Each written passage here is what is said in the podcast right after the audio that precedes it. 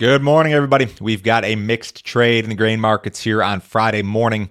It is 6:30 a.m. Central Time. March corn futures down one at 5.95. March soybeans up one and a quarter at 13.39 and three quarters. March Chicago wheat is down three and three quarters at 776. March Kansas City wheat down one and three quarters at 811. March spring wheat is up three and a half cents at 995. If you guys are listening on the podcast, appreciate it. Leave me a rating, leave me a review if you have not already. If you're watching on YouTube, make sure you subscribe to the channel, hit that like button, and help me to grow this channel. My goal is to get to 5,000 subscribers in 2022. We're at about 3,400. I think we can do it. If you need some additional assistance from me, guys, go to my website. It is www.standardgrain.com. Go to that website, click on Grain Marketing Plan in the upper right hand corner. I've got a subscription service. You should check it out. It's $49.99 per month. Uh, it includes my morning email, which goes out every business day at 6:30 a.m. Central Time. That's uh, every overnight headline you need to be aware of, uh, most of the weather information that you need to be aware of, all of my grain marketing recommendations. Uh, as part of that subscription service, you will see all of my subscriber only videos. I do a new subscriber only video every single day. Yesterday, I had a very candid uh, conversation regarding put options and how they work in regard to grain marketing. I've handled brokerage business for many, many years. Um, I've seen every scenario out there in regard to options, and and I talked very candidly about how put options work and how a lot of times they don't work when it comes to grain marketing. So if you're interested in this sort of thing, guys, there's a lot of educational type material. There's a lot of grain marketing specific material. Uh, certainly give that subscription deal a shot.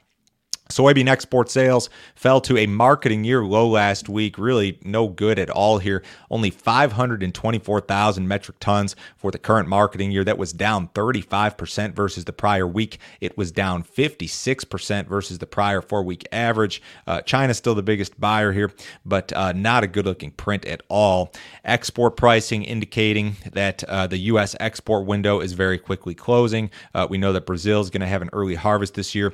Accumulated soybean soybean sales for the marketing year are down 24% versus last year.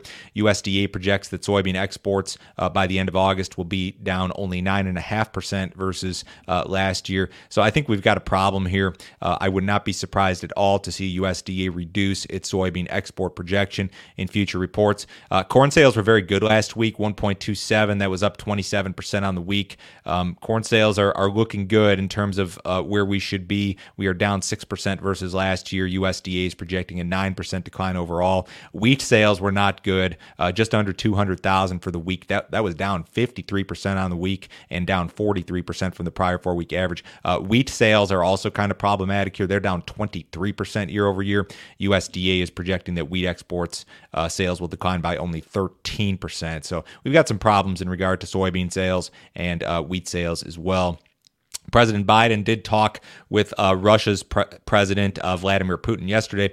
Biden reportedly warned Putin that Russia's aggressive military buildup near the Ukraine border could force NATO to move troops into Eastern Europe. He reiterated that any further violation would exact serious costs and consequences.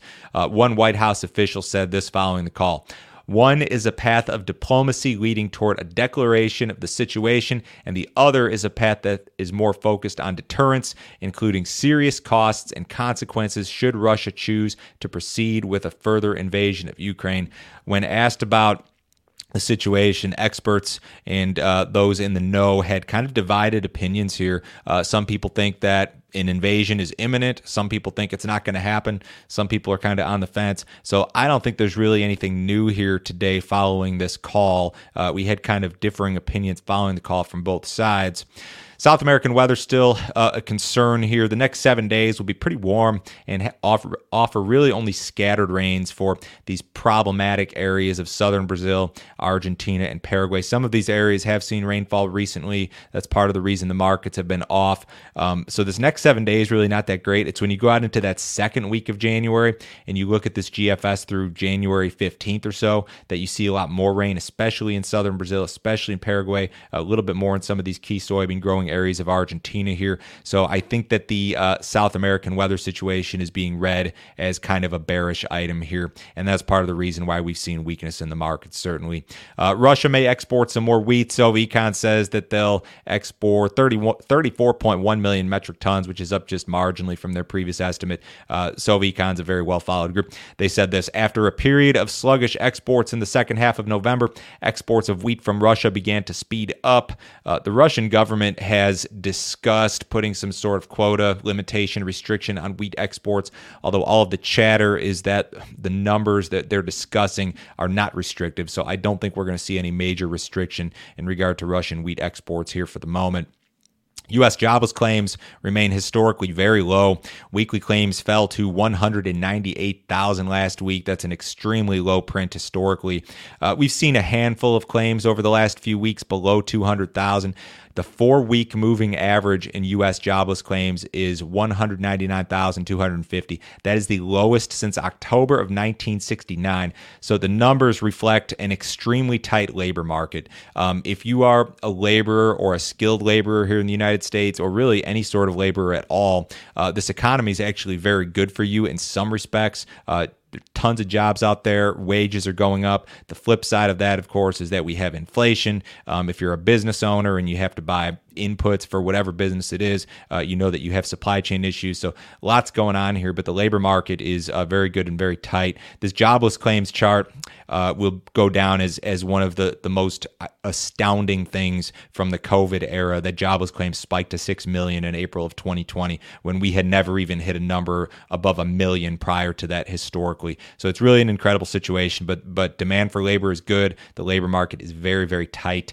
OPEC says that it will stick to its existing policy or, or plans to, they didn't say it yet. This is, is what sources are indicating. Uh, uh, OPEC sources indicating that they'll kind of stick to the plan here. At the moment, I have not heard of any moves to change course, said one OPEC source. Three other OPEC sources said no change to this deal were expected. The general plan here is a 400,000 barrel per day increase. Um, uh, uh, uh, for the next uh, several months here, and OPEC has essentially resisted calls from Washington to boost output. They're just sticking to policy. I think OPEC is worried uh, that they could get caught in some sort of spring 2020 type debacle given these COVID issues. You know, if you start to see lockdowns and, and say some other variant that's a lot more dangerous than this this most recent variant, uh, they could have some issues there certainly. So I think that's the deal in regard to OPEC.